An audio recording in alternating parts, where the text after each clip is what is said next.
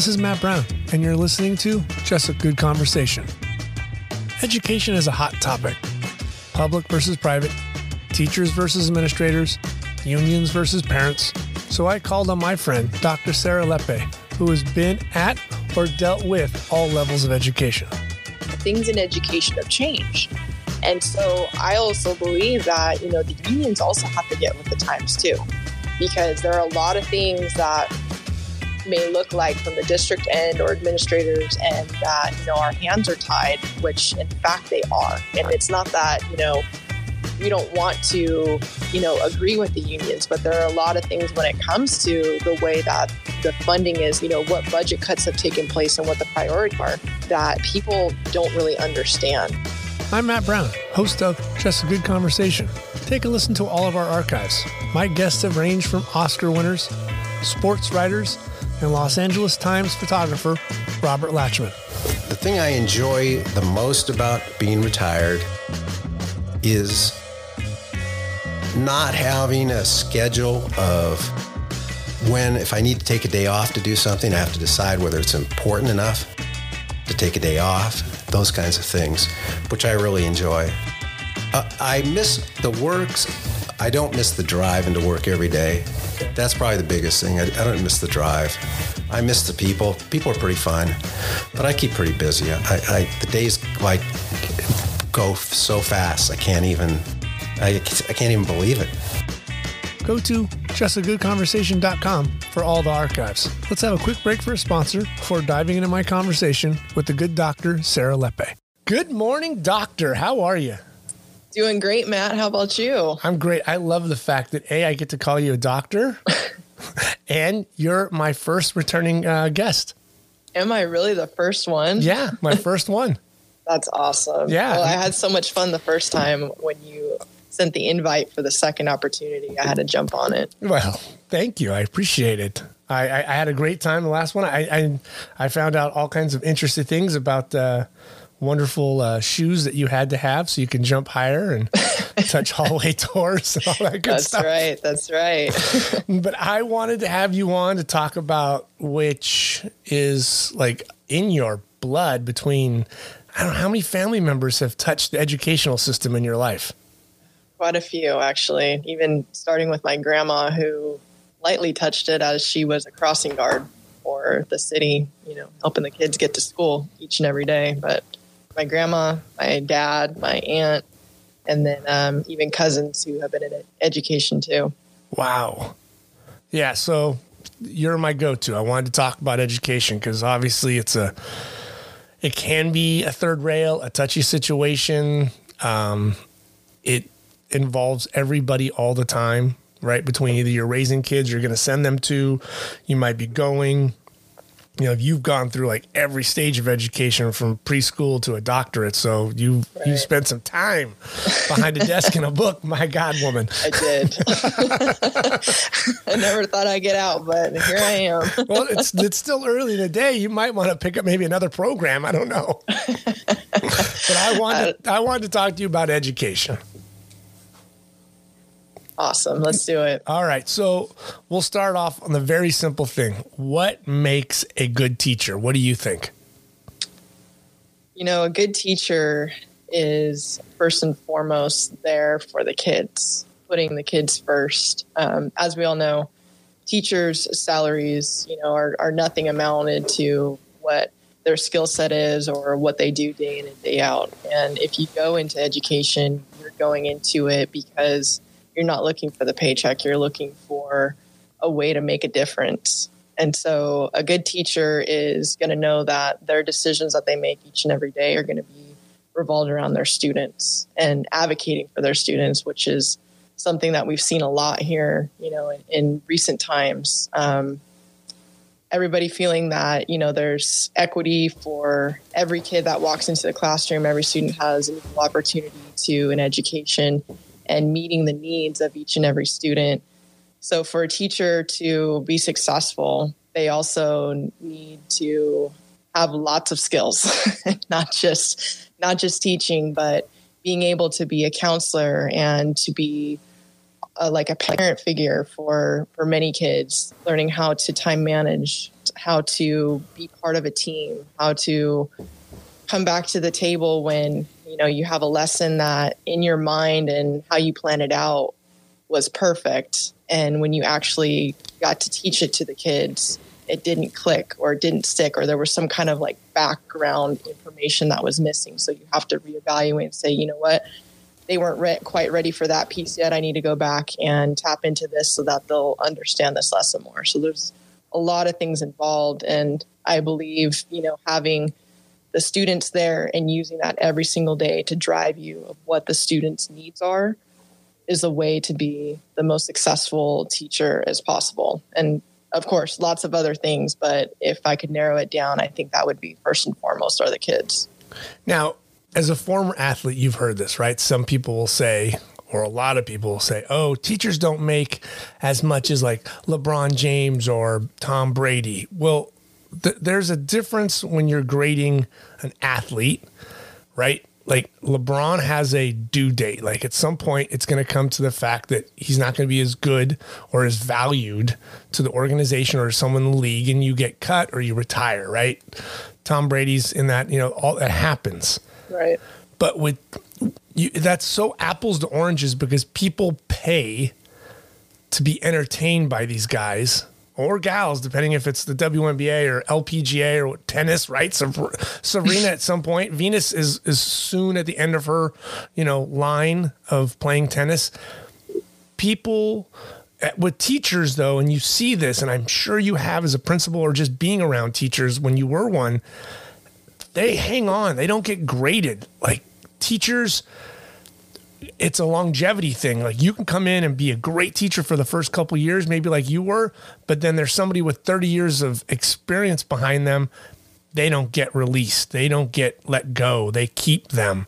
So there's this weird dynamic of when people say that, like, oh, why don't teachers make, you know, millions of dollars? They're teaching the, the future. Well, maybe maybe that would be okay if they were held to the same responsibility of being removed the bad apples from the cart because I'm sure you've dealt with some bad apples in the cart. Mm-hmm. Like, do you do, where where do you get to like then have the authority or how what would it take to get get and keep better teachers and remove the ones that are not doing the best job? Well, I think the system that that is in education is an old system. Um, you know, even for me coming in as a brand new teacher, um, on, when you look at the salary scale, brand new teachers make the least amount of money, even though it's the same job, it's the same amount of work, it's the same expectations as a teacher who's been in the game for 25, 30 years. And your skill sets might be better up to date because you've learned the newest, latest things, correct? Exactly, exactly. And that's why, you know, it, like I, as an administrator, I always wanted to hone in on the new teachers because, you know, they have the most up to date skill set coming into the game. And not that they're, you know, the teachers who have been there for a long time, not that they don't either, but there are some that have kind of just, you know, they're, they're stuck in, you know, the way that they've always done things. And, I think part of it is that there's been so many different initiatives that come through education that those that have been in it for a long time they get to the point where like oh this is just you know something else that they're you know they're going to want us to do and don't worry you know? And i've i've heard this from teachers you know? I know that in a year or two the district's not even going to do it anymore. So why am i even going to spend my time you know, engaging in it and being part of it when i know that in a couple of years it's going to be something else another hoop, another hurdle that I'm going to have to jump into. So I think that's that's part of the problem. so so then, you know, and I'm going to use this analogy a lot right now when you and I talk. Queen for a day. How would you be the queen for a day and change that? What would you wave your magic wand and be like, okay, this is the new system? Well, I think part of it, you know, being I, being on both sides, right? Because I was a classroom teacher and I was also a school principal, and I know first and foremost, like our evaluation system that we use is not the most effective thing.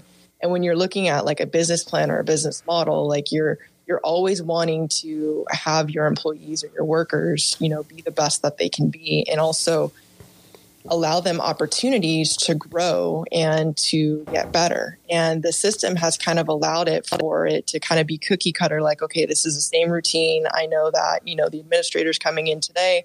I'm going to give it, you know, my my what people call the dog and pony show, right? Because they know that the admin's going to walk into the room, they're going to do their best lesson that they have, right? And then they'll get their evaluation, and then they go back to doing the way that they've always done things. Yeah, shut up, Which, sit down. This is a class. Right, assignment. right, yeah. right. You know, when in fact it's like if we could find a way where there are incentives, you know, and I know there's been talk, you know, for many years about like you know merit and um, allowing for teachers who are performing well, you know, based off of student scores and things like that to actually have financial um, benefits, you know, because of it. It's like there there are not enough things in place for people to want to continue being creative and finding ways to grow unless you know that's the culture right like if, if that's the culture of the school side if that's the culture of the district then everybody's going to have that same energy going but if it's more of like the the top down managerial type of environment, then I think a lot of people just get discouraged because at the end of the day, they're going to get their same paycheck no matter what. And it's going to be the same system that, you know, year after year doesn't change. And I think that's what has to happen is education is, you know, even from when I was a kid in school is very different. And even from now, you know, as I had just left being a school principal to when I first started even being a teacher or or being an administrator, things have changed tremendously. And uh, I think a lot of it has been shown, the light has been shown with the pandemic.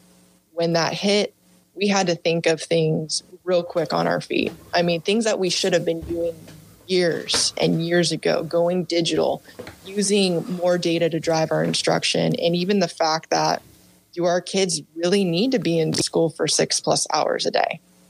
Or can we model like other countries do and really focus on, you know, like four hours, you know, hitting hitting what they need and then the rest of the time, you know, having discovery and play and different things, life skills that a lot of kids in education come out even with the high school high school degree but mm-hmm. they still don't know how to cook a meal. They right. don't know how to do their laundry. They don't know how to financially plan for their future. You know, all these life skills that everybody needs. Yeah. Oh God, my, my huge pet peeve with like the Cal State system is that you still have to take like one or two units of some physical, physical education, like badminton, PE, whatever it is.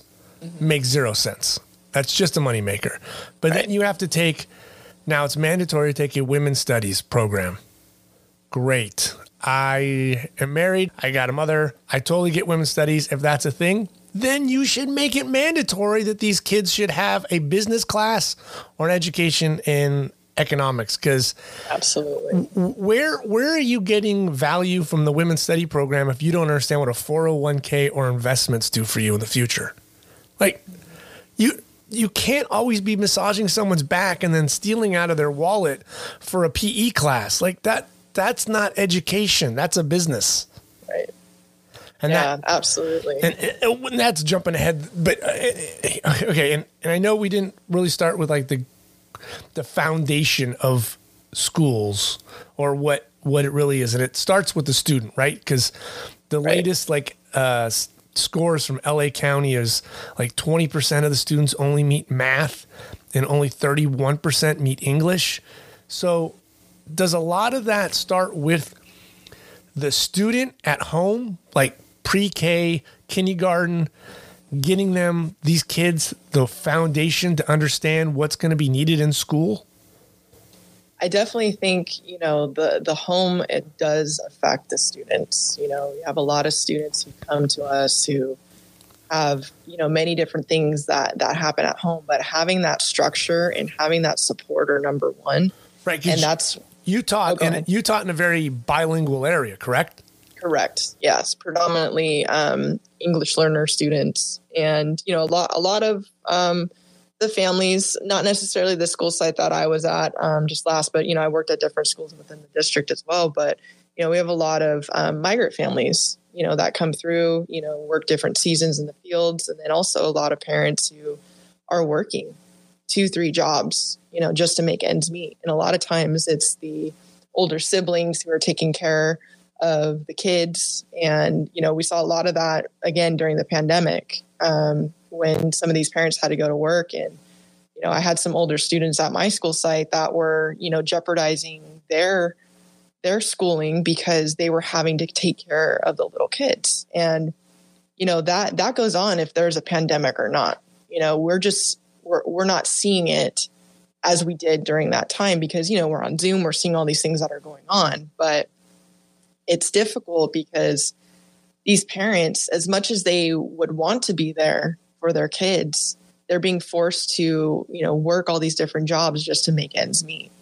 And so that's difficult when you're thinking about even like a kid that's going into preschool or a kid that's going into kindergarten. If they don't have that that structure at home, it's going to be very difficult when school starts to, you know, get accommodated to, you know, adult in the, in the classroom that is, you know, showing them the way. And then also the socialization aspect of being with other students and other kids and, and what they're, what they're seeing right now in the school sites. If you think about it, a lot of kids had not been physically in school for a year and a half. That's brutal. So there's a lot That's of so social Oh, social skills, lots lots of you know um, crisis management actually that they're going through right now too. Just because a lot of the students are still feeling you know the anxiety um, of coming to school right.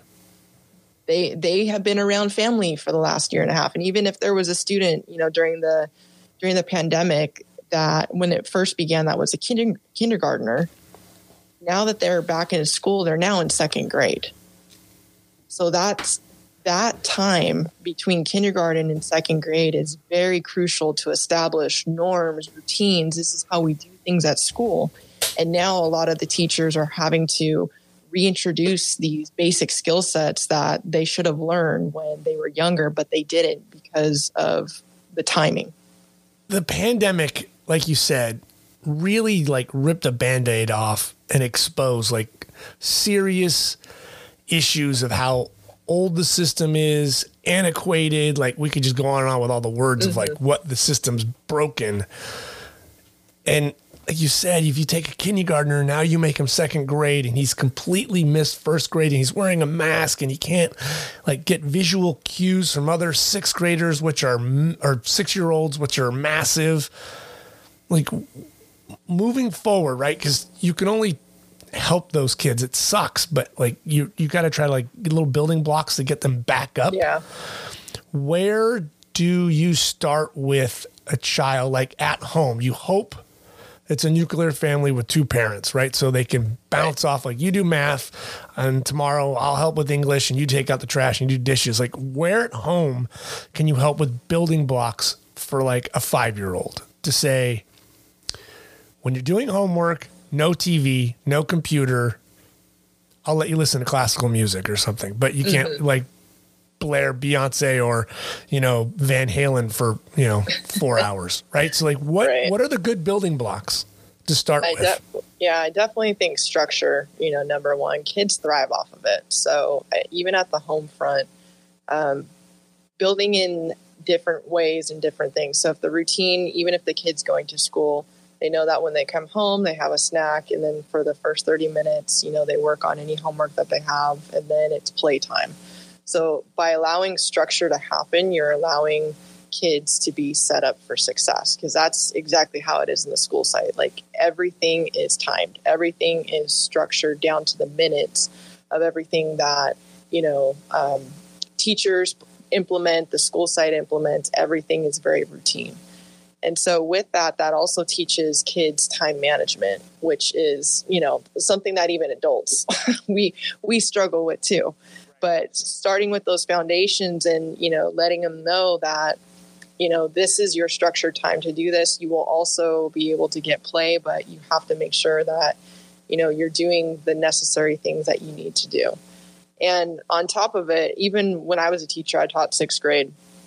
You know, there's a lot of people who have many different rooms and they or many different rules within their classroom. I had two rules: be responsible and be polite. Those two rules will carry you through through life if you're responsible, that means that you're using time management, you're using that structure, you're doing everything that you need to do. And also, if you're being polite, you're being kind to people. And, you know, kindness is something that within the schools we try to teach, you know, very much with kids and let's be honest, even adults too. like, you know, the the the energy, the vibes that you put out there will be reciprocated. And so by teaching our kids to have kindness and to also figure out ways to to solve problems because a lot of kids, you know, if they're not taught how to talk to people, how to resolve conflict even, you know, at home or on the playground, that's when kids start to hit and they start to, you know, bite, pinch, whatever it is because they're trying to express themselves but they don't know how. They don't know how to use their words. They don't know how to have a skill set like that because they haven't been taught. So I think starting with that at home, that will take kids so far. They will be so far advanced because they have that background already. And then if it's being taught in the classroom, it's just being reinforced, you know, and they're already modeling that type of behavior that the teachers, educators, you know, administrators, everybody's looking for. How about like, okay, you always do your homework, you know, 30 minutes after you get home or, you know, or is it let them play for an hour and then do your homework or you always have to do it at the kitchen table. You can't do it in your room because I don't, you know, trust you not, you know, sitting there for four hours staring off playing with Legos. Mm-hmm. Like where, where, and, and obviously, you know, you're not a parent yet, so you don't have them, you know, five rugrats running around at home, but you've had 30 rugrats in your class. So, like, where do you think you saw those kids adapt better because those foundational building blocks were given to them early? You know, what I found was when I modeled the behavior that I wanted, that's that's when I saw the success. Okay. So even if it was, you know, like if I if I had the kids work on a project, like I wouldn't just be like back like chilling, you know, sitting on my computer or my phone or anything like that. Like I'd be engaged too. I'd be either working on the project with them or working on things that I was creating or doing to show them that I'm also using this time wisely. So for for parents, you know, if it's if it's even reading to your child, you know, you're making that time for it. But if they're independent readers already, and you're and you're telling them, okay, we need to, you know, read for our 15 to 20 minutes today, then sit alongside of them, pick up that book and read with them, model that type of behavior that you want them to become even later on in life, right? Like to be a lifelong learner, they're, they're seeing their parents still reading. It's not just something you do in school, but it's something you do as a life skill. Right. I, I remember someone early on being like, oh, you know, you've got to be good at, you know, reading and math and history and all these things. And I still do believe that. When I went to school, like in the 70s and 80s, nobody ever thought the phone, this, what we have now, that wasn't even thought of process. So now you can do like all these crazy math formulas on it. You know, it, the cliche, it has more power than what got, you know, the guys to the moon.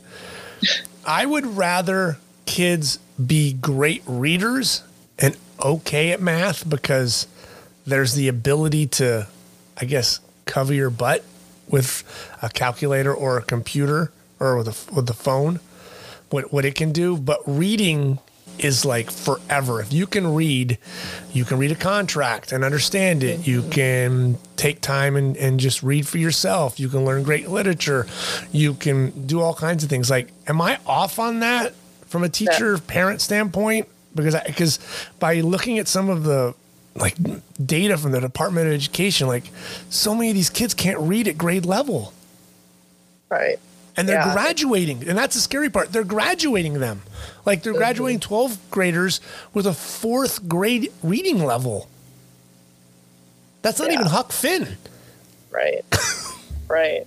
Yeah. And well, and, and part of it too, it's like, it's not making it part of like the daily routine and the daily the, the daily structure you know and i think a lot of families have gotten away from it. You know when i was growing up you know we we would read we have you know i'd have stories read to me and things like that but i don't think parents are taking the time now to do it unfortunately. And i i agree matt. I think that you know reading is first and foremost, like what it's an essential life skill because it is going to, like you said, you're going to have to be able to read contracts later on. You're going to have to be able to even if you want to put something together, like you have to read a manual, uh-huh, or right. you could just be brave and just put it together. Sometimes my husband does that, but he just puts it out there. Well, he never enjoyed IKEA. reading the Come on, it wasn't your yeah. car. yeah, but math, like even for me, like math was never a strong suit for me. It was, and I struggled for years. Um, you know, there was even one of my first courses at, um, in college. I failed. I had to retake that math course, but you know it didn't it didn't allow me to be stopped just because you know I wasn't good at math. Like I was good at other things. And and quite honestly like I I read but I was never a reader that enjoyed to read. I just did it and and I think that's because I never really found literature or was exposed to literature that I truly enjoyed. And I think that's part of it too is like really getting to know your kids and seeing what they enjoy because I've had students before too that didn't like reading, but once I showed them or I modeled like, you know, maybe the first chapter to my students, I'd read to them. They were hooked on the story and they wanted to read. So it's, you know, it's finding interest in things that we're interested in. And and the same thing as adults, right? If we're not interested in something, like we're not going to spend time on it. So I think finding things that truly do interest or inspire kids is going to be the key to success. Right. I mean, it's it's so it's it's so overlooked. I can't even believe I'm going to say this. How important reading is, but mm-hmm. I don't understand why that is just not like beaten into their into the kids. Like read, read, read, read. It'll open up so many avenues for you. You don't understand its long term ramifications if you can't read. Yeah. Well, you know, and, and it is in the school sites. I mean, the teachers, you know, do do all that they can, you know, to right. help promote it. But I think part of it too is, you know, we have this this new generation of YouTube and you know social media and things that are more entertaining rather than reading a book. And right. so it's it's finding ways to, um, you know, think differently. I even as a teacher, I try to use a couple of like book trailers and things like that that I found online about the books that we were reading, just to try to like engage the kids and want them to actually read the book right. instead of just watch the movie. You know, I could tell if the kids watched the movie when they took the quiz. It was very apparent. I was like, well, that wasn't in the book. yeah. No, that was there was no CGI in the book, kid. right. well, okay, so how then let's let's talk about homework. How can kids and parents be better with homework? Oh, homework. This is the debate for years, right? right? Yeah. too much, too little. Like, what right, is that? Right. You know, in all honesty, if I if I was going to go back to the classroom today, I wouldn't assign the homework that I assigned when I was a teacher. And I was in the I was in the classroom um, about seven seven or eight years ago is when I was in the classroom last. And and here's why. It's, you know, the kids are in school all day. You know, if, if we can structure it so that, you know, the students are focused, engaged, and doing what they need to do during the day, then there doesn't have to be all this work and follow up when they get home. Sure, you can, you know, assign them 20 minutes to read a book, and that's probably as far as I would go but there are some teachers out there who are assigning lots and lots of homework. And with although the intention is great, at the same time, like just like us with adults, I mean, if I've gone to a job and worked eight hours, like the last thing that I want to do is like take work home with me, right, and work on work at home, you know, because yeah. you've already done that for for the whole day. So my advice is number one for parents be in contact with your teacher. If it's an older student, read the syllabus. If it's younger, make sure that you understand what the homework policy is and what the intention is behind it.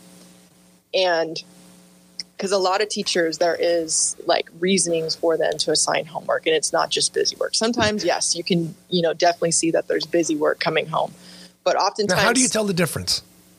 Well, usually it's like a worksheet. You okay. know, if, if it's more than one worksheet, it's just busy work. Like sometimes, you know, it'll be just like a follow up skill that they've had for the day. But if you're looking at like this monstrous packet, that really doesn't even get looked at each week, then it's just, you know, stuff that they're sending home to, you know, have never ending practice. I really believe like if you're going to send something home, like make it intentional. But is, it, it's- is that on the, ahead. is that on the teachers though? Being That's- la- is being lazy? Like I didn't teach you properly in the classroom, so hopefully the reinforcements you'll learn it at home. Um, I don't know if it's them being lazy. I think it's it actually, you know, it's just it goes back to the system, right? Like some of the teachers have been doing the same thing that they've been doing since they started teaching. Same packet for 20 years. Exactly. And even even believe it or not, like, you know, when we were in school, like we'd have spelling words, right? Like you'd have your spelling word, Mhm. you know, list for the week. These are the ones you study. Like we're education's getting away from that. And if there are people still doing that, that's really not the intent and purpose of, of homework because again that's just like memorizing regurgitation and putting it out there instead of really honing in on these co- common core state standards so you know we talk about the the testing with language arts and math the the skill set that the students are required to have now is very very different than even 10 years ago.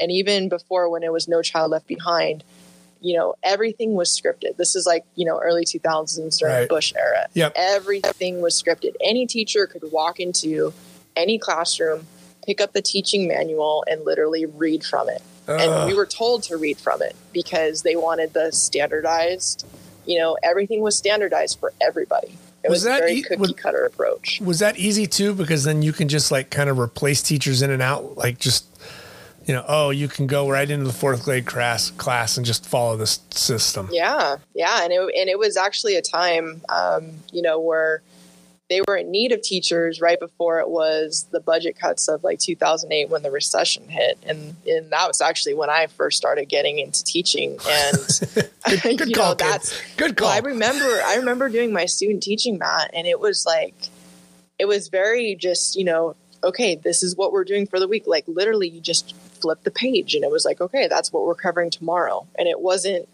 it wasn't like really looking at each student by their name their number and their need and assessing okay this is the group of students that need this specific skill this is a group of students that need that specific skill it was very much give everybody the same lesson and then those that need help you know we'll provide a little bit of assistance for them very different time than what it is now oh, Yeah. Sarah, yeah man. So, does it? Am I off when I say this? And I, I know I've said it twelve times. Like, is a good second grade? Do you? I guess do you make or create a good second grade teacher to teach the skill sets for a second grader, or do you really do you want your kindergarten teacher to be able to go all the way through like eighth grade? and have those same skill sets. Because a second grader and an eighth grader, or even like a sixth grader, like you taught, crazy 12 year old hormones exploding, like Right. those are different. Like a, a first grader is like an antsy, and a 12 grader is like a just a sloppy mess. Like, so do you have different, do you want different skill sets? you know it's it still comes down to like the same principles because even for me being an administrator like sometimes i would have you know behavior issues that you'd see in a kindergartner but were the same type of behavior issues that even an eighth grader has like even though like the the five year old is probably on the floor having a tantrum the eighth grader is having a hard time expressing themselves and getting very angry, but obviously not on the floor having a tantrum, although there were a few sometimes. there were a few. yeah. But as far as like, and I'm using that as the analogy because the, it's it's the same kid. It's the same kid, they're just older. But Right. they're still dealing with the same the same things in school. They're still dealing with the socialization aspect. They're still being expected to perform academically. Reading is still a top priority. Um, performing well on tests is all is something that's expected. So that same expectation is there throughout your entire schooling. But it just depends on what age level you're at and what's appropriate at the time and what's not. And so it again it all goes back to focusing on the student and what the student needs. Oh man, yeah. I mean, I get. I mean, yeah, all the kids are going to be different. Like you were saying, you know, where you last taught, you had a lot of, you know, minorities and bilingual, and they were coming and going. So there's going to be different kids with different skill sets than maybe the ones in like, you know, Pasadena or Riverside or San Diego, right? So you've just got to kind of, I guess, adapt to every child. Right. Okay, so give some parents a, ad, some advice here, right? Straight from the teacher. What's the best way to have your kids early on understand how do you study for a test? So, you know, like we talked about, having that structure and and working on basic skills. And it, it doesn't mean that, you know, you drill and kill your kids all the time, but it's just incorporating what they're learning into everyday life. So if it, for example, if we're talking about fractions, you know, something they learn in fifth grade. Oh, then we love fractions. We love fractions, huh? then then implement that, like, you know, make a bake some cookies.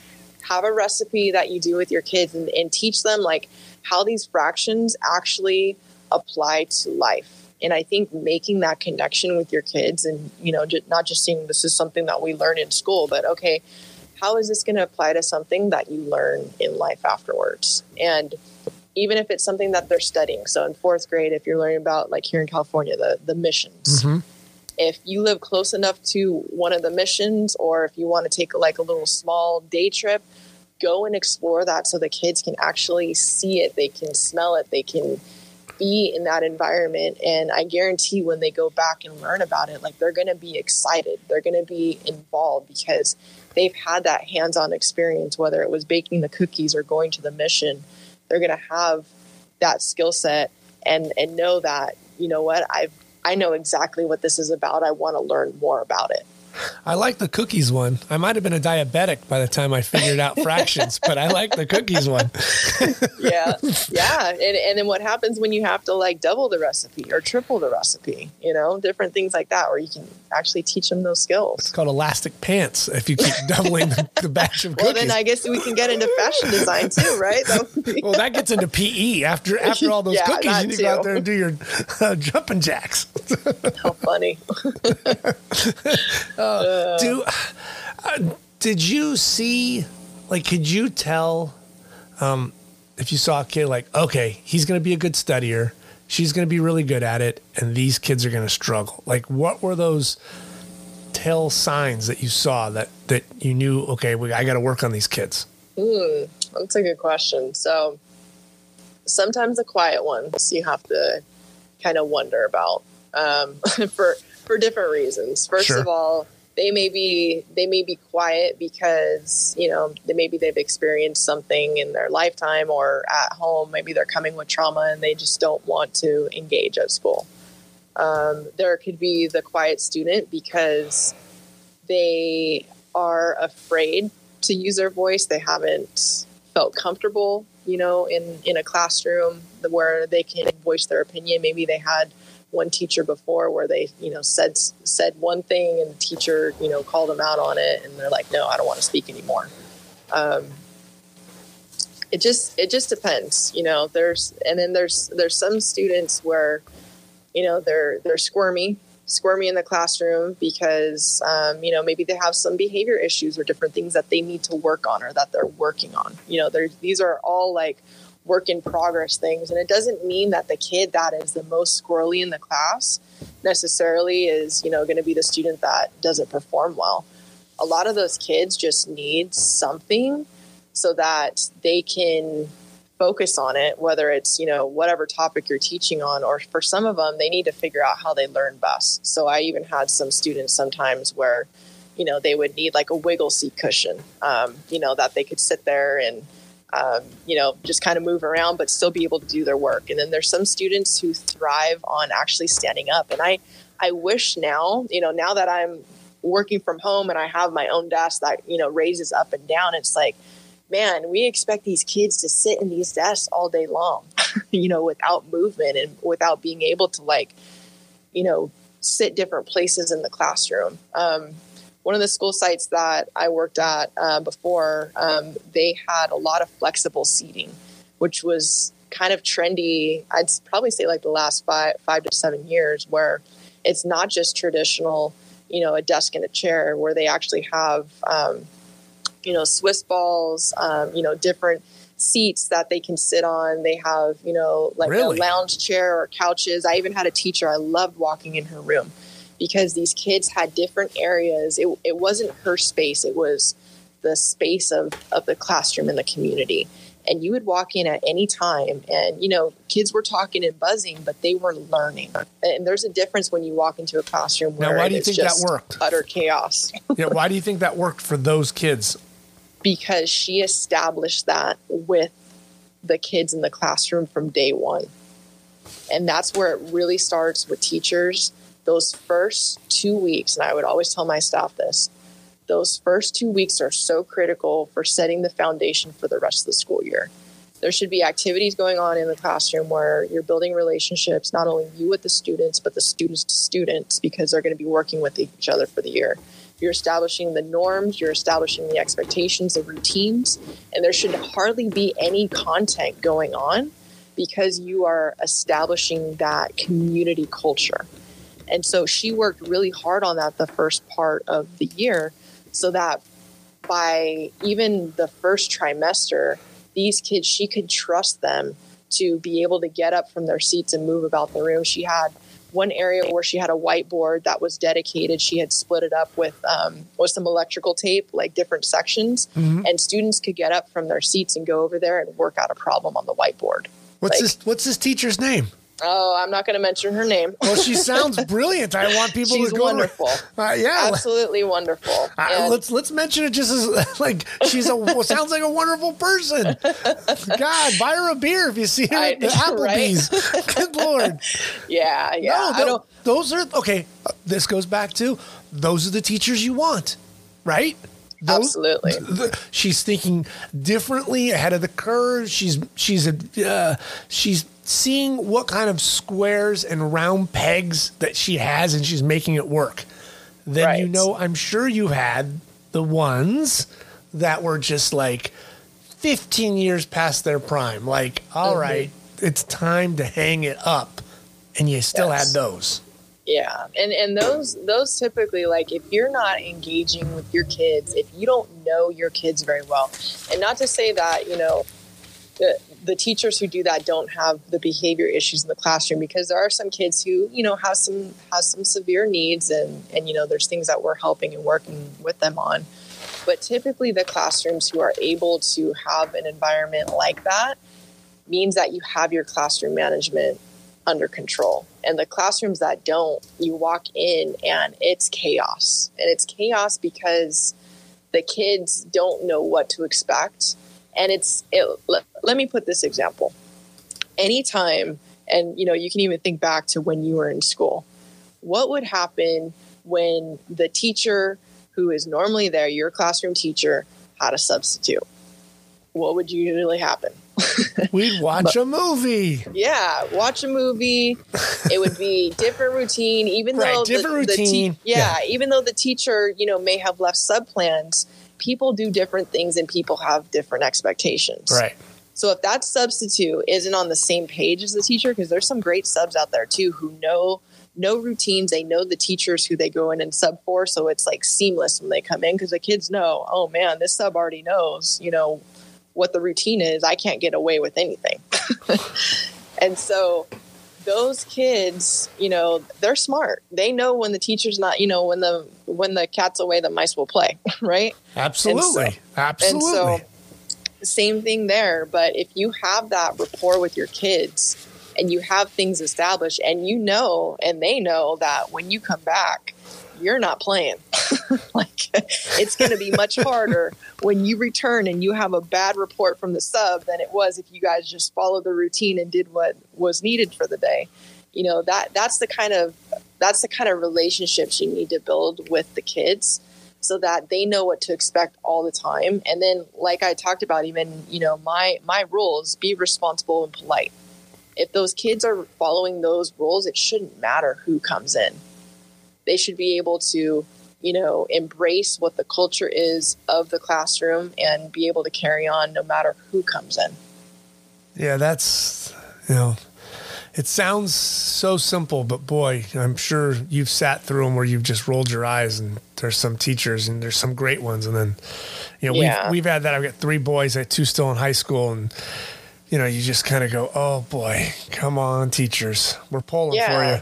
Yeah, and it, and you know it's it's tough because you know the the way that the system's set up. I mean, as a teacher, you're you go into that you know thinking that that's that's the degree or that's the profession you're going to have for the next you know 30 40 years unless you decide to become an administrator unless you decide to become like a a teacher on special assignment but there's a lot of people who don't do that and so they just you know they get stuck in what they've been doing and what they've always been doing and they get comfortable. And and again it goes back to like the culture that's established. So we talk about how those kids perform with that certain teacher right? Because she's established that culture. Mhm. well that's also the same thing of the administrator at the school site.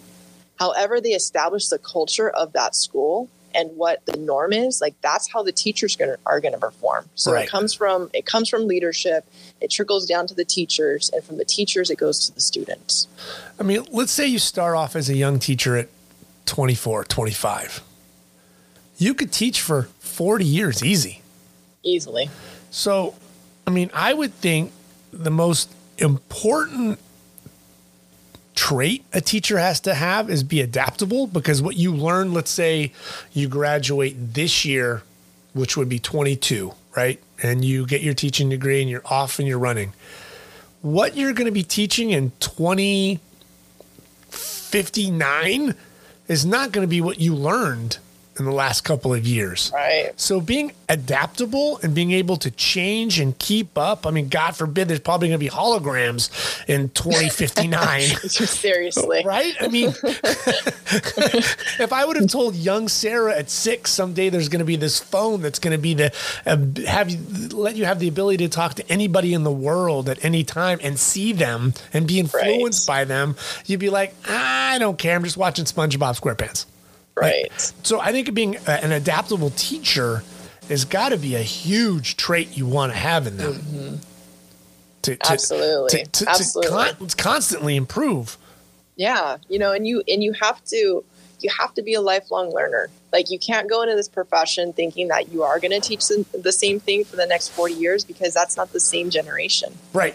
of kids you know and, and even even in the last five years like look how much has come come about like before i mean we weren't I, zoom was out there but we weren't using it Right. like we do now and now i mean you you don't even have to leave home you No. can you can get a whole education from the comfort of your own home and not even like physically have to go into a to a school site and that that didn't exist before yeah, so that's you're crazy. right what what's again i'm i'm pretty sure there's probably going to be a hologram like you said yeah.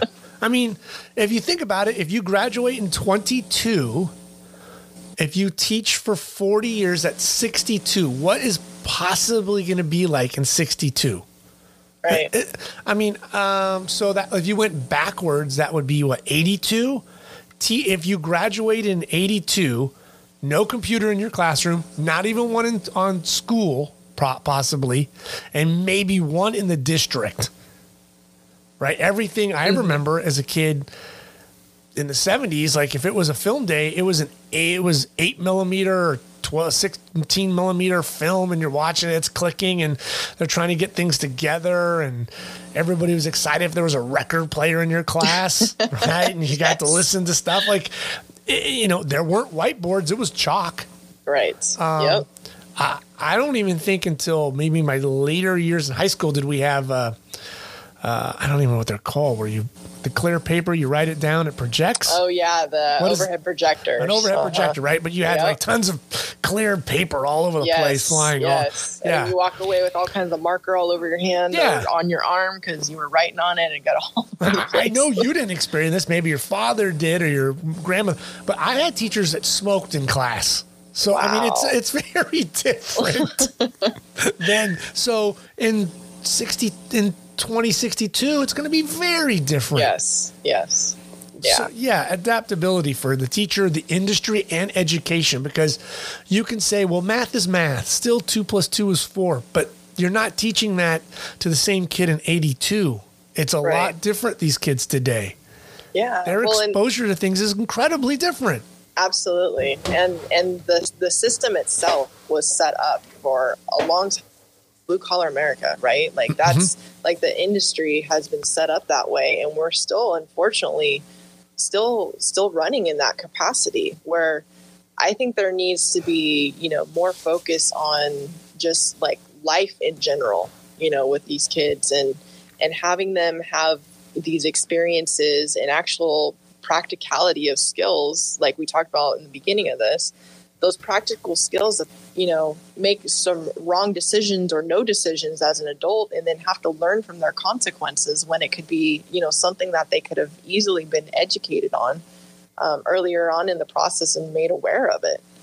So it's like we got to get with the times Yeah. you know we really do and it's and it's a gener a different generation and things are moving a lot quicker than it did before All right, wave your wave your magic queen wand. What do you change tomorrow? You walk into you know the district of wherever, and you say, "I change this by decree." What would it be? first and foremost the priority prioritizing because you know and i had mentioned this earlier too like all the different initiatives mandates like all these things are constantly changing all the time. And it is like as an administrator i felt like i had tons of plates spinning all at one time. And it's like after a while you can't keep up because there's too many things going on at one time. So i think number one narrowing the focus. So if literacy like really is the push then we're just going to focus on literacy and we know that once we get that under control then we can start focusing on incorporating some of that with math but Yeah. it's very difficult to focus on too many things at one time because no progress is made Right, we just kind of keep going ar- around circles in the boat instead of you know paddling forward in the direction that we want to go Right. Yeah, if literacy is your problem, that you need to stop right there, and that needs to be like your 100% focus because you can't read your history, you can't spell, you're not going to understand math. Right. If the train Yeah. leaves Detroit at two thirty and it gets to Cleveland at you know five forty five, and how long did it take? You're not going to understand any of that. Mm-hmm. right So th- that is that is something I just do not understand.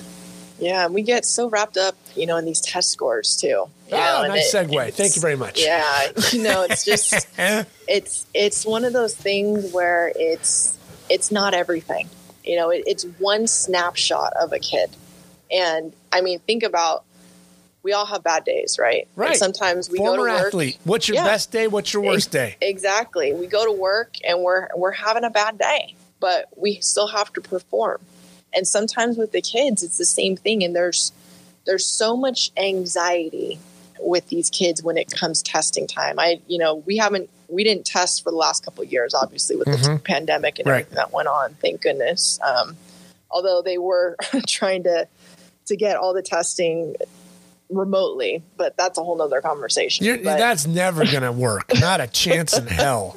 But are Yeah. they doing? Well, are they trying to do that though to make their buck? To under, you know, because it all comes down to like butts in the seat is your federal funding. yeah and that's that's really where it comes from you know and and and not that anybody at the district office or you know anybody administration was for it i mean we were just it was unrealistic to try to have students be at home and and do testing because it's it's not it's not the ideal environment we don't have complete control over it although you know they had great advancements in technology as far as what they could do to help monitor the kids when they were at home but it's just not the same and so in a way it's like a waste of time right it's it's like Ugh. just filling out one Yeah. of those boxes and checking off the box and said yep we got testing taken care of and there's no real validity to even the, the scores yeah great. Nothing, nothing was was accomplished by that mess. No. So, I mean, testing in general, it's always done at the end of the year. That's Mm-hmm. another one of my pet peeves. Like, I remember my kids, like, when school, they would do the testing with like two weeks go in the year, and then they kind of closed it down like the it was over. Like, I remember teachers being like, "Okay, we're done." I'm like, "Whoa, Right. why are my kids watching every episode of you know, Finding Nemo and Toy Story for the last two weeks and not being taught up until like the final day. Right. Right. And I sound Yeah. like the old man in the cul-de-sac when I'm like, back in the day, we we were turning in assignments on the last day, but we were. So why, why has that changed? you know it's so much rides on the test you know that and that's what you hear the entire year it's like and as soon as january comes you know when everybody gets back from winter break it's like all cylinders on we only have like you know whatever it is if it's like eight weeks to Right. go before testing or whatnot like everything that you've done the whole year doesn't matter until this you know the last final push because Yeah. everybody's just like cramming it down these kids' throats, you know, trying to get get prepared for this one test. And I just like I feel I mean, I feel bad for everybody during testing time. I feel bad for the parents, I feel bad for the the kids, the teachers, administrators, everybody because everybody's so super stressed out. But in particular, the kids. And I say that because, you know, being a site administrator, I was also the testing coordinator. Oh, um, good One God. of the many hats that I wore, too. and so not only was I dealing with, you know, everything that goes on day to day, but, you know, God forbid, help run all the tests. And, you know, I'm very grateful. I had, you know, such great support at the site I was at. I had an amazing assistant principal who also helped out, too. So I wasn't alone. But what would happen is, you know, we'd have our, our time that we allotted for the test for the day. It was broken up over two to three weeks. Okay. And so each day it was, you know, about two hours or so that they would be testing. And sometimes uh, they, they've changed the rules for the test in the last couple of years. But when the Common Core State Standard test first came out, it was like you couldn't stop the test. You have to get to a certain point for it to be able to, to pause for the day. And so you have some of these kids that would be spending hours. I remember when I was an assistant principal, there was this one girl who is just great student. I mean, you're talking like A pluses everywhere. And at two o'clock in the afternoon, she was still taking the test. Oh, And it's like, it just kind of breaks your heart because, you know, she wanted to make sure she got every single question right, like in her mind. But at the end of the day, it's like, this test doesn't define you at all. At, At all. all. at all. And you know, and in my story, I was a terrible test taker, Matt. Like awful. And it wasn't because I didn't know my stuff. It's like I would have anxiety when I was going to take a test, and I just, you know, everything I knew went out the door. But looking at where I where I'm at today, it didn't matter. Like I I went through and I have my doctorate degree, and You know- nobody asked me about the standardized test that I took, you know, in elementary school. You know what that's called? That's called a gamer. Right. That right? You you played with them. There's people that just got through practice, but when it became an opponent on the other side, you rose to the occasion. Mm-hmm. Right? Like you might okay, I get through my homework, I get through my testing, but when you had to actually apply it, boom, you were on. Right. Right. Right. That's yeah. the difference. Yeah. And so I, I remember sitting next to a kid who threw up. wow. Like he was just like you could look over going like, oh man, he's not gonna make it. And he I visually watching him turn gray and green. And then he just puked. Yeah. And I'm Yeah. like, this is what we're doing? we were like in seventh, eighth grade or whatever. I'm just like, oh my God. Yeah. Well, and even to get into college too, you Oh, know, like yeah. The when I was, I had to take that SAT. I couldn't even tell you how many times, Matt. Like I barely, I remember when I finally made it. I called the coaches at Fullerton and I was like, I finally passed. Like, Carolyn, they- you'll be so yes, happy. they were concerned. and and that that test is supposed to be a forecast of how you're going to do in college. it's like no, it's not At all. at all, at all. And so you know, I just I think we get so wrapped up in all of these scores, you know, and, and performance when we don't really look at the whole child. I- I remember taking that test going, oh my God, some of these answers are so easy. And then there's some where I'm like, I have no idea what they're talking about. Mm-hmm. How how did I get through 12 years of school and somehow I missed the blah blah blah, blah thing? I, I Right. what, what that equation or whatever? Like it, I, I have no idea. And then there were some I'm like, really? What is it? Second grade? This is easy. Of course, Right. of course, the bus is going to arrive at three o'clock. Ah, it's easy. Yeah. Like, yeah, yeah, yeah. But now we don't even they don't even take those tests anymore, right? I think they don't even matter. No, they're not now. Yeah. Yeah. Yeah. Which is good. You know, I Right. mean, we got to be looking at other areas and things. Like what one test score is not going to make or break you. You know, and I, No. I think that's what, that's what we have to kind of get past. And, you know, even, even for parents too, like, you know, don't, don't stress your kids out over these tests. And you, yeah, if they, if they come back with, you know, a, a score that, you know, you're not happy with or that isn't very good, then use it as an opportunity to learn from it. I mean, how many times in life do we fail? Right? I- but it's like how we get back up and how we learn from the mistakes to, so that next time we know, okay, well, I'm not, I'm going to do it differently next time. Right. All right. You got your seatbelt on because we're going to touch the third rail. All right. All right. Buckled in. Teachers Union. I'll let you step back for a second, take a deep breath.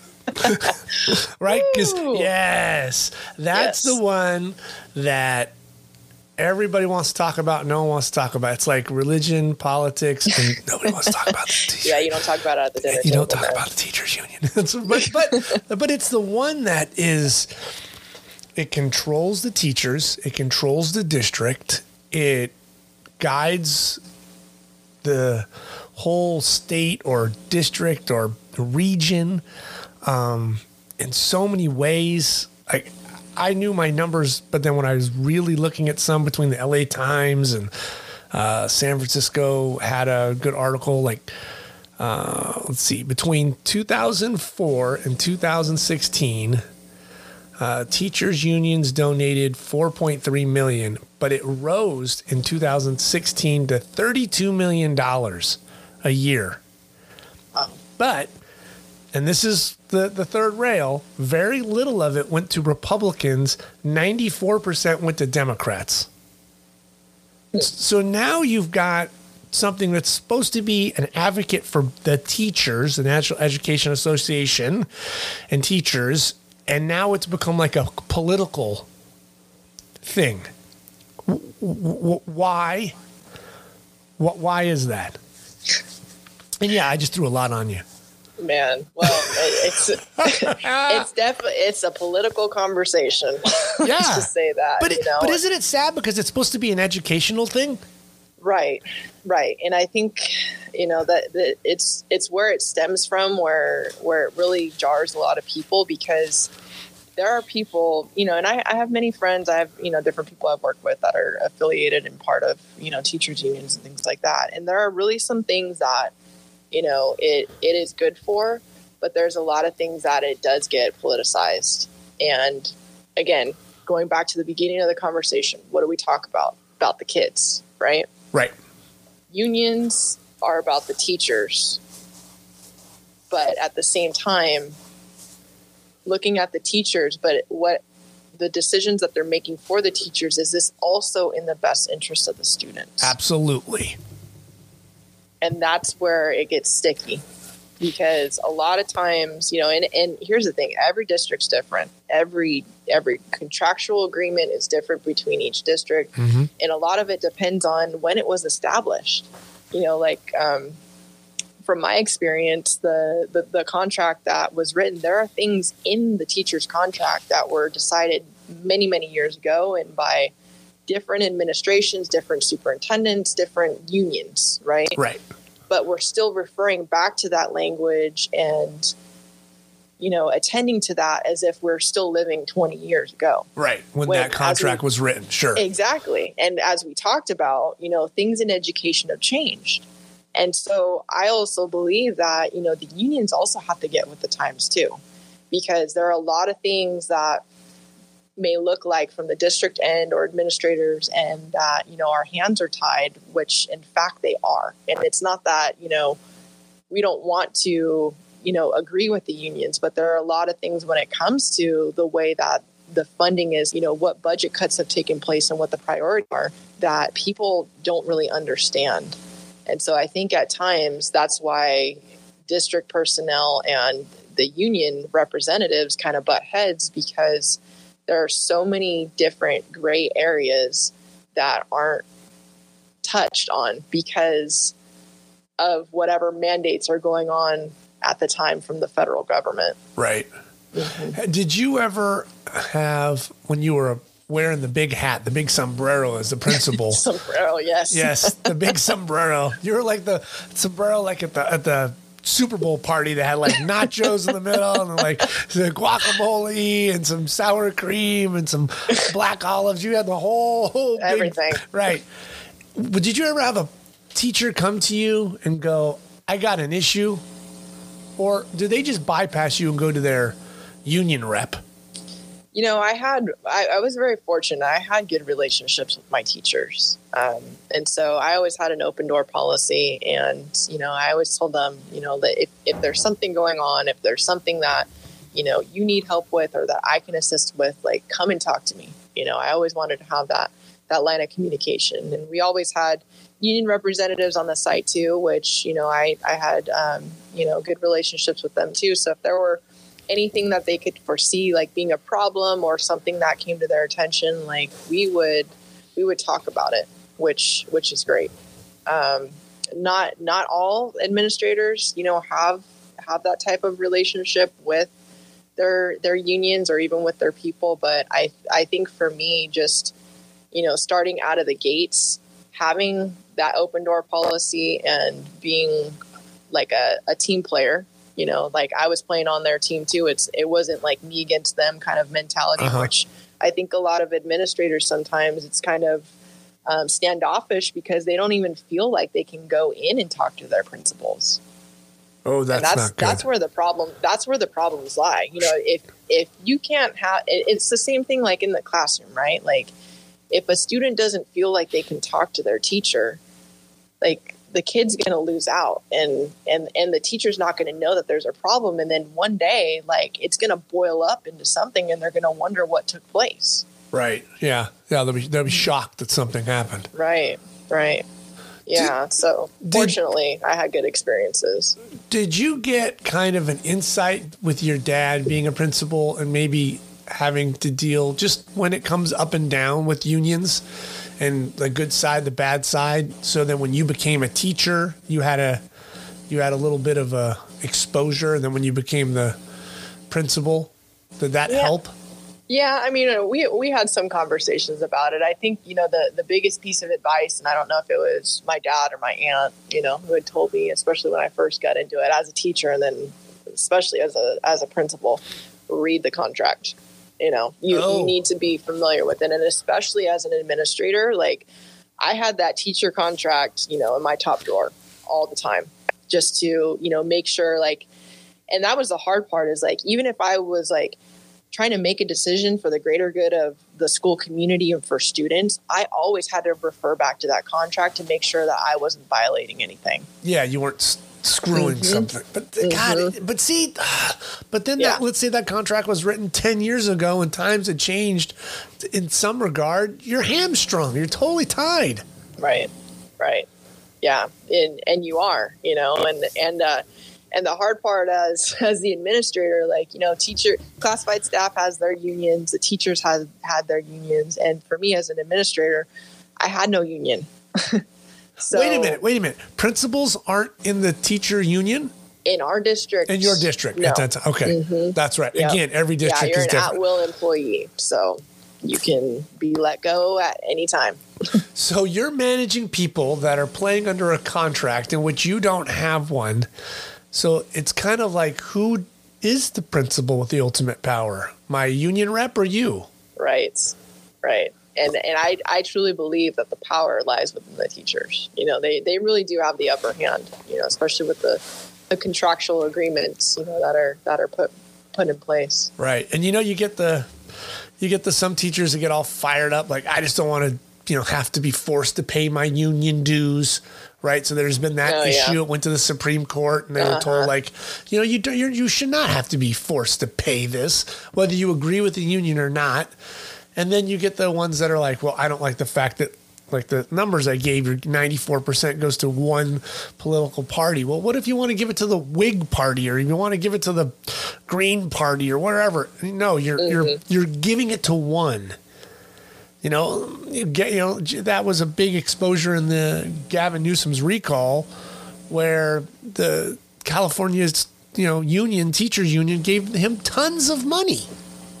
Like, how how is that when you sit back and you look at it and you go, that has nothing to do with the kids. That's why we all got Right. into this. But Right. the unions are not in it for the kids in the end. Like you said, they're in it for the Mm-hmm. Teachers. Right. But then, did you ever feel like when you were a teacher, you're sitting there going, "Hey, like I'm stuck in the middle. I'm trying to do these things for the kids, and you're pulling me in another direction." I tried to stay out of it. know, I Was I it paid just my scary? dues. Was it yeah, scary? I, it really was, and, and probably because I didn't know, you know, so much about it, and, and I wasn't focused on that. Was it intimidating? Scary? Kind of Yeah. like like somebody would kind of like, "No, this is what we're doing, or this is what they do for us." Yeah, and, and you know, if, if if a teacher got you know huffed about whatever the principal had said or whatnot, and they're like, "Oh no, you need to go talk to your you know union rep," and it wasn't me. You know, if I like Right. overheard them talking to somebody else, and I'm just like, "My God, like, why don't you just go talk to the principal?" You yeah, know? like it's just we're talking about Jello pudding. Why are we getting so upset? yeah, yeah, and I and I think that like part of it, it's like there's power there, you know, and and it takes away from just like having like a good old fashioned conversation with somebody, you know, like if there's conflict or some something going on, like just go talk to that person. Like they're a person at the end of the day, right? And and even for me, like when I was a principal too, it's like I think people get wrapped up in like, you know, this is your title, this is what you do, and you're not just like, you know, I'm also Sarah. Like I'm not just Sarah the principal. Like I'm Sarah as well too, and I'm human and I have feelings and things like that, and I'm I'm here to help and serve, you know, and I'm not here to ruffle feathers or you know get people in trouble like and i think that's what people think too it's like you know administrators are there to not like, ah, gotcha, you weren't doing your job. You know, it's like, okay, I see that, you know, this this is something that you're struggling with. Like, what can I help you with? Is there something that, you know, I can put into place? Do you need a, a little bit more assistance with this or that? And instead, people are just trying to ca- catch people doing something wrong and and getting them consequences for it. And I, I think that's where we're going wrong with all this union stuff. You know, it, it needs to go back to like good old fashioned conversations, relationship building, and working together to have that common goal of what both sides of the table are doing. Yeah, that would be that'd be very helpful. world. Yeah, that would be again if you were queen for a day Right. and you right. had a wand. After you clubbed a couple of people with it, you make some changes.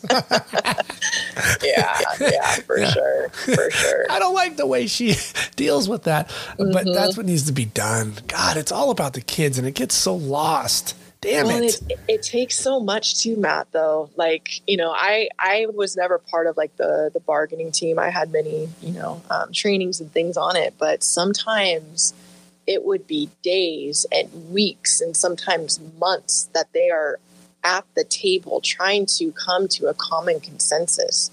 And if you like, one of the things that I never really understood too, it's like we're always working on like the the last year's contract and that's why you have like all this retro pay that comes like the year after because Right. they're still negotiating things that were last year instead of focusing on let's work on next year's contract it's always like the stuff from behind and so because they they can't make a decision Jesus.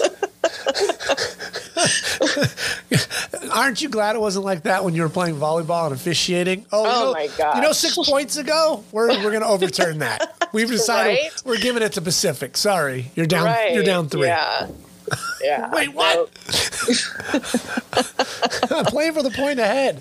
yeah yeah and and you know that's uh, and and unfortunately the politics side is you know where we lose a lot of good people because people want to be part of that because it's it, it really you know if if you let it get to you it can feel like drama and it can feel like you're constantly in a soapbox or so, or soap opera you know all Right. the time because you're you're listening to all these like people have like problems, problems, problems instead of focusing on okay, where are the solutions, solutions, solutions. Right. Like if we focus more on the solutions, I promise you the problems will solve themselves. Yeah, it's a little bit of poison every day.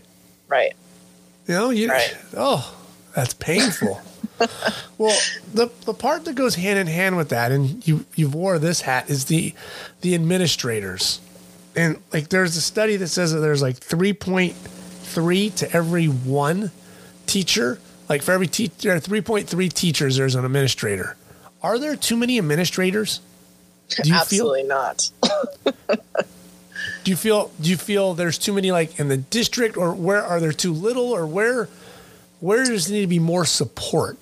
you know, there uh, since um, have been in education, there have been lots of cuts. Like, you know, obviously I came in during, you know, the recession where there were a lot of budget cuts, but even from then, there have been cutbacks in even district personnel. Um, they have ab- abolished positions and then combined them with other people's positions. Okay, here to give give people an insight. What is the district's job, right? If you have schools, what does the district do? Because that can kind of seem like that hidden building on some part of a city. Yes, yes, this magical building that lives up on top of a hill that nobody sees or up in the clouds, even, right? Yeah, there's no road to it, but somehow whatever they do, messages come down. yes, yes. Messages come from it, and it's always their fault, and everybody blames the district. right. Yeah. But Yeah. but what is like so how many okay, does a district have a city or a county? Or is that does that rotate? Like I know Fullerton has a district, but does that fringe into like Buena Park or like where you're at? Like how how big can a district be? I think it just depends, honestly, um, how it's established and if it's like a unified district or not. Um, the one that I worked for was just primarily in, in one city, but even within the city, we had um, two other smaller districts. So it just depends. Like like LA Unified is one of the biggest in the nation. Right. That's Um, that's bigger than some countries. Yes, they're all over the place. And, and there's been talk for years, and then nobody wants to listen to it at the district. That that needs to be broken up because it's so big. Yes. Yep. Yeah. And when you think about like managing, you know, that many, um, it's a lot. The district I worked for was about 15, 16,000 students. Um, I, I believe they're probably back to like 14,000 now because enrollment is uh, declining. Um, various reasons. People are moving out of the area. It's just, it's very expensive in California. Right. Um, after the pandemic, we had quite a few kids who um, who left um, and went to other states just because um, they couldn't afford to live here any longer.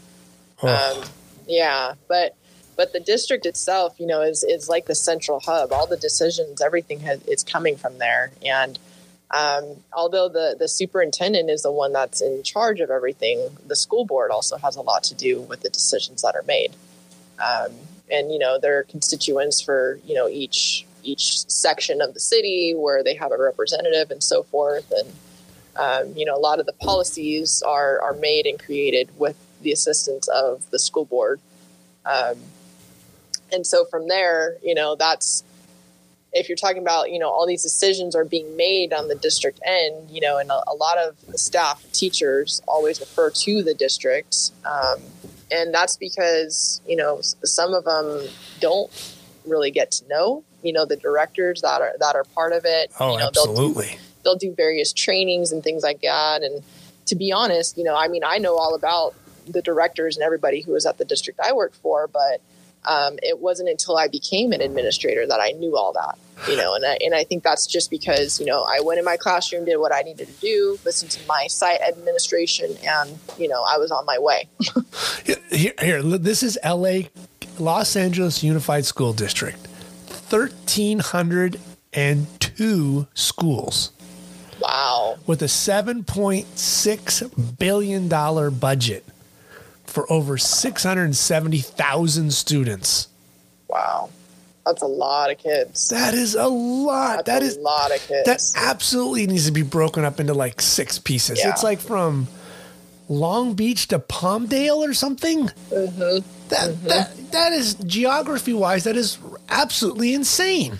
Yeah, that's a lot of responsibility right there, especially you're you're up in that district office in the clouds, you know. Yeah. That's, that's a lot. 960 square miles it, it encompasses. Wow. Wow. There's, you know, uh, like the numbers here, they give out over five, half a million, half a million free meals a day. Mm-hmm. They give out between breakfast, lunch, and dinner. Like that Wow. is just that is a massive, massive district, and something like that for the better. Again, we've both said this for the better of the student. You're not. You're telling me there's no way making that smaller makes it better. Right. There's no Yeah. way you. There's no way you can. You can uh, proficiently accommodate the kids, no less the schools and the teachers, on something that size. Right. And and, you know, as the bigger something gets, the more issues and problems, you know, that arise too, that, you know, need or challenges, you know, things that come up that, that need help and assistance. And I wonder even for LA Unified, if they're adequately staffed with their, their directors, their administrators, you know, different things like that. I, I bet they're not. or they're inefficient. Right.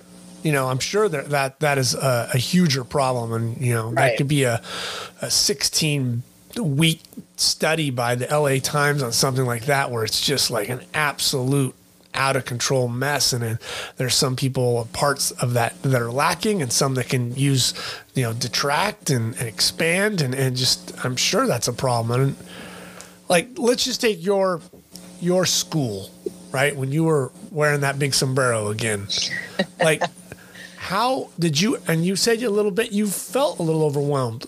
Like, how how would you have been able to make it better at Little Sarah's World?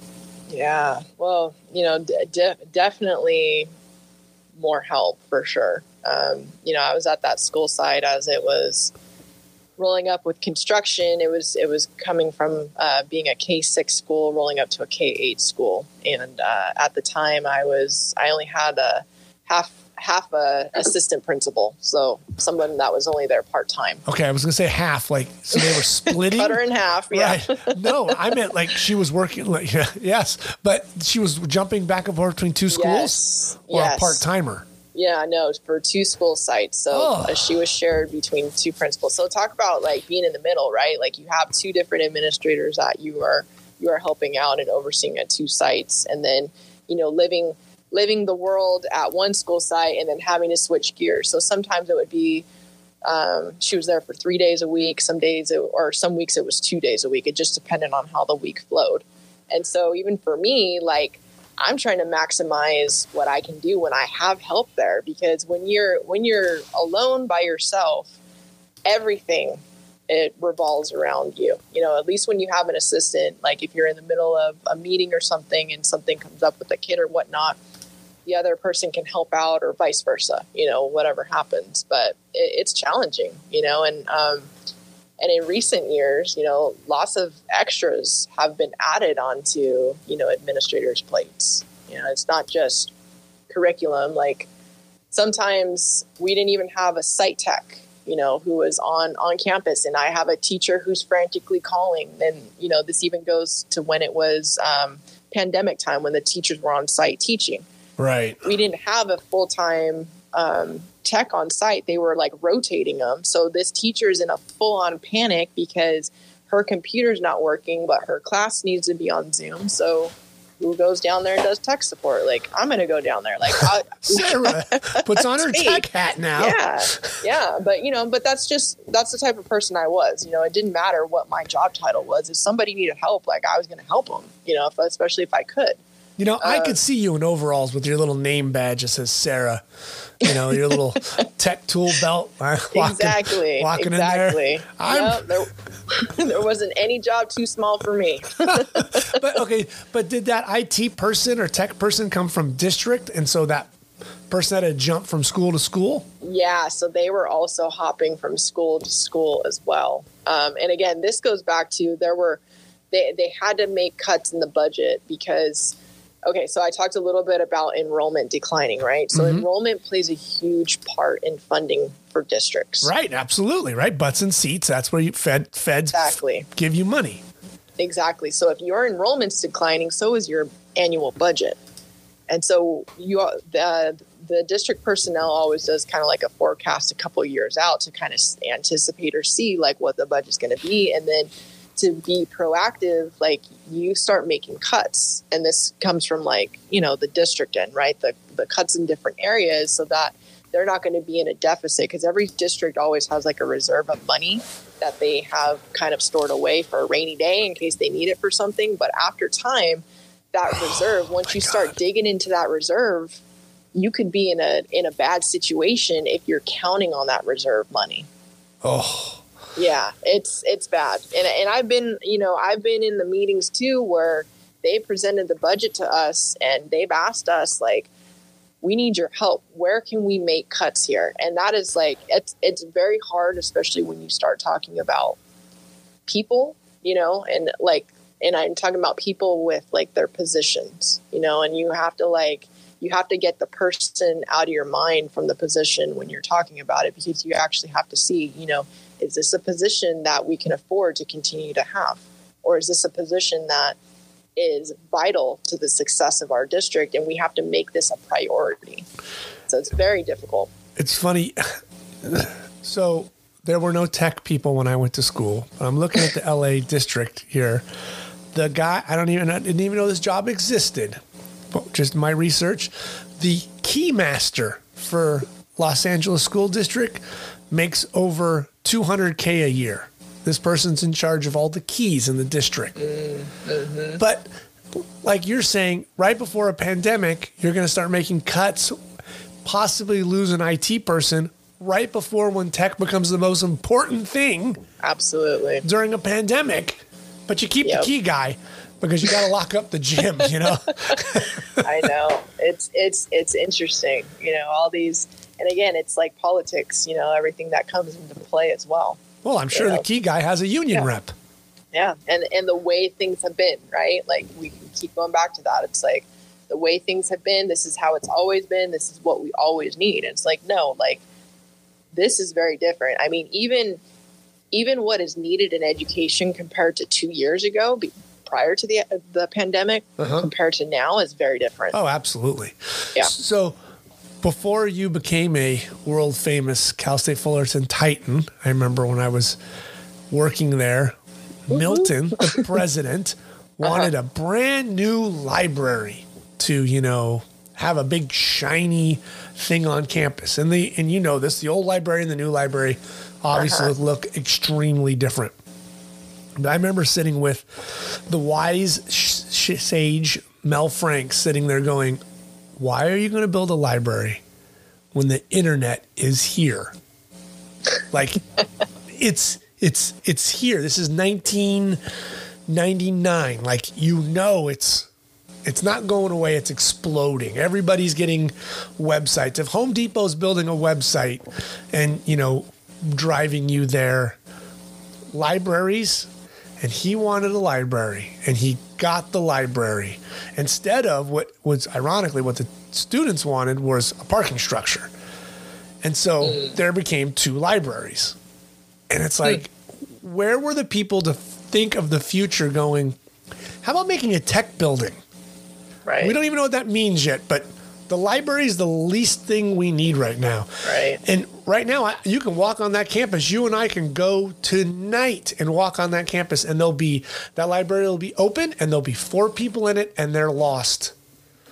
And and they're wow. in there because they just don't want to be in their dorm. But the mm-hmm. other old library is a haunted house. Oh yes, I used to hate going in that that wing. Yeah, and, and that's where all the educational books were, Matt. yes, okay, I know, right? And and you would open up the elevator would open up and it'd be dark, and you'd have to take a step in for the motion lights to turn on. it was it was a horror film waiting to happen. But it's like it's foreshadowing education. There's so little of it going on. Everybody, right. like we've said, is stuck in, stuck in the old ways. Mm-hmm. What mm-hmm. what enema does the education system need to like catch up and look ahead? It, it needs the younger generation to help be part of of the lead, you know. And I and even for me, Matt, like when I'm coming up, you know, being a teacher, I wasn't in a classroom for very long. I was only there for five years, which to a lot of people, But in dog like years, that's what. unheard of, right? Yeah. But what what is that in dog years? Oh, 70, man. 75, yes, about 75. right? Because it's you not. put in your dues. yeah, Yeah. it was. It's like it's like combat. Like you, Yes. you spent two years on a tour, but it was really more like twenty. totally, totally. Going through that. And it's like, you know, I I came in and everybody's like, You're so young. How are you a principal? You know, this and that. And what was really cool, like by the time by by last year, uh, you know, I was finally starting to see more younger administrators come through, and it's like that's, and I, I'm not knocking, you know, anybody who you know is older than Absolutely. me or whatnot or anything like that, but it's just like, you know, we need this fresh perspective, you know, because even for me, like like the new teachers, right, who are in their younger 20s, like they're very different than I am because it's a different generation.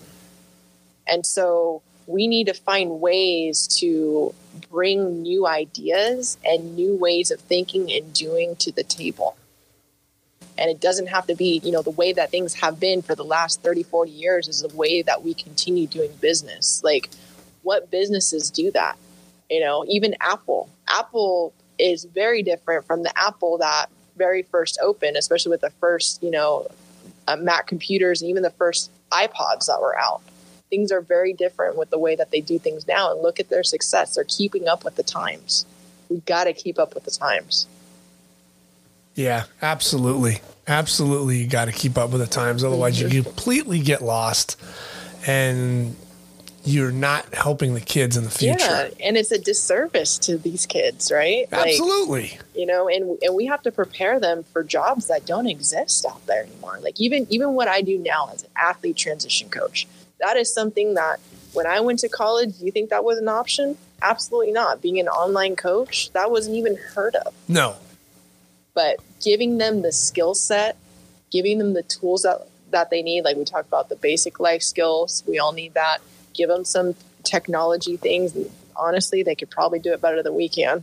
Uh huh. Absolutely. you know, the kids would always help me out with the tech stuff too. And not that I'm not tech savvy. It's like they just like it's like speaking a different language They're to them. immersed in it. Hmm. Yeah, they came out of the womb with an iPad. Right. You know? well, it's true because you can, you and I can go door to door in your neighborhood right now and try to find a kid watching TV, and it's not going to happen. Right. But we're gonna find them with either an iPad or a smartphone Mm-hmm. in their hand, totally. and they're on, and they're not either they're either on YouTube or they're on their YouTube channel making content, Right. Right. right? But that that's the difference with this generation. It's if you're not thinking that way about how to interact with them and teach them in that regard and still try to apply 1950s, you know, teaching style. Right. Here's the packet. Yes. Shut up, sit down, fill it out, you know. Right. Yeah. That's not going to do anybody any good. No, they're lost. God, I mean, I mean, bring back home ec and wood shop for God's sake. Yes. Yes. God, Absolutely. I know. For love of God, there's not. Uh, you know, I could bring out a skill saw, and, the, and kids will walk by and they have no clue what I'm doing. Mm-hmm. Right? Yeah, somebody to, you know, figure out two cups and four cups and measure a liter, and they're looking at you like, uh, Siri, help me out. Good old Siri and Alexa are friends. yeah. And She's rolling her eyes, going, God, I told you this last week. I know. Yeah, right. figure it out already. It's eight Oh cups. Oh man. Hey, we may be replaced by Alexa or that Siri. hologram, either one. Yeah. Exactly. exactly. Yep. How is your podcast going? You know, it's it's going great, Matt. I- I'm I'm growing. I've had I think I'm up to like episode 35 now. Yes, Um, you are. I, got- I, I knocked out, I think, 34. nice. You're all caught up Um, too. yes. yeah and i just you know it's been such a great opportunity for me to to meet people and hear about their stories and just connect and there's been a lot of people on my on my podcast i've never met and there have been some people who it's been it's been a minute you know it's been 15 20 years and we're reconnecting again which is it's so wonderful you know that this this whole world has opened up and the possibilities of of what technology can bring us and like with the kids this is what it's all about you know giving them giving them some skills and confidence that they can go into the world and create create anything that they want to create. I know, because when I saw you last, you were a principal. Now you're an entrepreneur. Boom, just like that. Just like that, overnight. just life skills. Yes. Yeah. What, Yeah. what? Who do you have coming on next? Um, I got a couple of guests uh, this week that I'll be interviewing. One was a former professional uh, basketball player overseas in Europe. I have uh, another one coming up on Monday. Um, he was actually part of uh, USA Swim um, Okay. for a little bit there, and he was a coach. So that'll be releasing soon. And then uh, I have another one lined up, another uh, lady who I actually co-authored. Um, so I think when I talked to you last, I had one book out. Yes, Um, you were I have working my on second two. one out. Yeah. yeah. My second one, athlete to entrepreneur, and it's a collaboration book with other uh, co-authors in there. Everybody's uh, an athlete, and it's their stories about how they became entrepreneurs after um, being an athlete and utilizing their skill sets to help them. And uh, I have a, a girl that's on the book with me, and she's a basketball player, was a basketball player. And so I'm going to be learning about her story. She has her own uh, math tutoring business, and it just seems like the more and more I dive into this, there's so many more athletes who figured out, you know, they didn't fit in this mold that, you know, our education system has kind of set us up for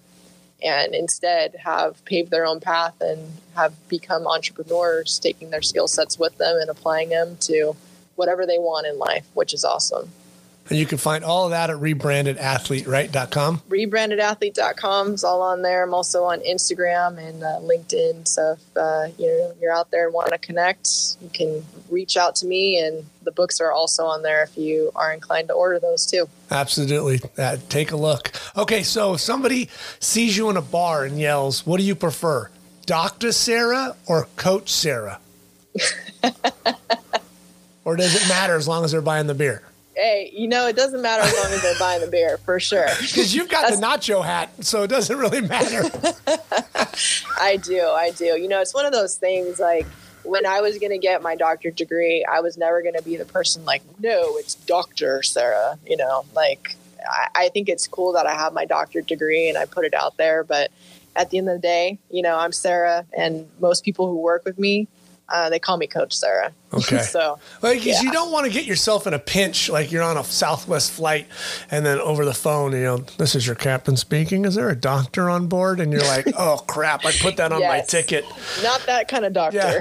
we need somebody to do a tracheotomy. Uh, hold on a second. I'm gonna have to get on YouTube and look this up. oh, I love it. It's like, YouTube. It's at YouTube University. I'm telling you. yeah, we'll figure this out. They're staring at you like, aren't you supposed to be a doctor? Yeah. Yeah. That's great. Well, I'm glad. I love the podcast. I, I can't thank you enough for your time oh, today. Oh, thank to you. Touch that third rail of education and see who we could piss off. Maybe the district will come down from the holy mountain and set our homes on fire in the next couple days. No, it's, it's it's all good. You know, it's it's one of those things that you know needs to be talked about, and um, I, if we all work together and not just see it as one sided or one responsibility of one person or one organization, like if we all do our part, like we're going to set our our kids up for success. And Right. Remember, it's Abs- the kid first. Yeah, always. that should be the tattoo on every teacher, right. Right? Yeah. On the arm, kid first. kids first. yeah, because you know we- that's what that's what teachers get involved for. yeah. Yeah. It's it's all about that. So Do you, miss know. it a little bit? you know what I I missed the people. Um, I had such a great team at the school site that I was at, but honestly, I don't miss the politics, and Yeah. that was that's really what was a turnoff for me. Um, you know, the more and more I was involved in it, and the more that I just felt like I couldn't change things. You know, no matter what I did, at the end of the day, I was you know good with my site and things that I needed to do, but it's like there was so much that was out of my control and I it was just, you know, sucking the energy out of me. And I, I was like, you know what, I have something to give to this world. I know I can I can reach people on a different level and help out even more. You Okay. know, and that's Can you say what you wanted to change without having the district come down with the Black Hawk helicopters? I I think really just like the focus, you know, when it comes down to it, like like I've been talking from the beginning of this episode, like putting kids first, like everything that we do, like putting your ego aside, putting aside the fact that you know you're in it for you, like you cannot be in education if you're in it for yourself. It's got to be for the kids and the greater good of the community. And there were so many people that were, you know, very self-centered on themselves and didn't think about, you know, the the whole the whole team aspect, which which is if if we're going to make great things happen, we can't do it alone. It's got to be everybody doing their part and education will be unstoppable. See, that makes me, uh, you know, sad because a beautiful person like you who really wanted to get involved and make a change, did it the right way, you know, gets squeezed out because of just it wasn't it wasn't a happy place for you. Yeah. Like you yeah. can't be in that boat, bor- you know, pouring out water and trying to row in the same direction. Like you can't Right. do, like th- that's not right. Yeah. Well, and and from day one, you know, I was always having to to like advocate and fight for myself. You know, even if it was you know being that new classroom or new classroom teacher to when I decided I wanted to step up and be a leader. And people telling me that I didn't have enough experience, I was too young, like all these things, like, and I and I got past that. You know, it's it's the same thing as being on the court. You know, you got your hecklers, you got people telling you you can't do things, and you still do it. But at the end of the day, it's like I would I, I felt like I was having to prove myself like two to three times more because of number one, my age, number two, who I was related to, and number three, people thinking that I I just you know got an easy ride. You know, I just Right. it it just came to me and it was like no no no. If you guys would know the opposite of what I actually had to do to get to this leadership position, you know, and and from there I had great things, you know, that that I accomplished, great people I worked with, and you know, I have no no regrets about going into education. I think it really paved the road for me, and during the pandemic, allowed me to really focus on what is it that I really want to make an impact in. Like I'm doing this as a principal, but it's not necessarily fulfilling everything that I know, and I know that I can attribute to the world in a different way, and as much as I moved up quickly in sports, or not in sports, but because I was an athlete moving up the, the ranks cr- quickly in my career, mm-hmm. it attributes to who I was as- as an athlete. And that's why I was like, man, there are so many more athletes out there who are just like me that, you know, need to get to where they need to be in life because we have such a different drive and potential because of what we learned as an athlete. So that's that's why I started rebranded athlete, and that's why I I truly believe in the work that I'm doing, and I know that there's you know this up and coming younger generation too that are filled with athletes with a different skill set than what even you and I have, and I can't wait to see what they're going to bring to the world. Right. All right. Well, the, here's the most important question I have on this podcast right now because I saw it the other day and I have to know how's the new haircut? Oh, loving it. loving it, loving it. You know, I've been an athlete my whole life and just, you know, threw it back in the pony all the time and just never, never took time for myself. You forgot And- you were a woman? I did, I did, you know, and just loving the curls and and it all it all was about finding the right person, you know, to help me with that. I, I found a curl coach. Didn't even know that that existed. I know when See, I saw that, I was like, did, curling? Did she misspell that? right? Curling? She's taking up curling? The woman has that kind of time? yeah, yeah. No, but the curls curls are making their appearance more, which is good. Not a girl. All right. You're the best. Uh, thanks, Matt. I, you know, always enjoy being on your podcast, and you know, you you've grown tremendously with this, and just great conversations you keep having with people on here. So keep doing what you're doing, and uh, anytime you need me on for a third round, call me, man. I'll All be right. Let's see what else we can get in trouble with. Well, let me see if I'm going to Yeah. call you in a day or two. Just make sure the district hasn't found you. there. Yeah, exactly, exactly. You're the best. Have a great day. I'll talk to you soon. you too. Take care, Matt. Okay. Bye bye. Bye bye. Thank you for listening to my conversation with Dr. Sarah Lepe. Please click the like button if you enjoyed the episode. You can always subscribe as well, and you can find all of the shows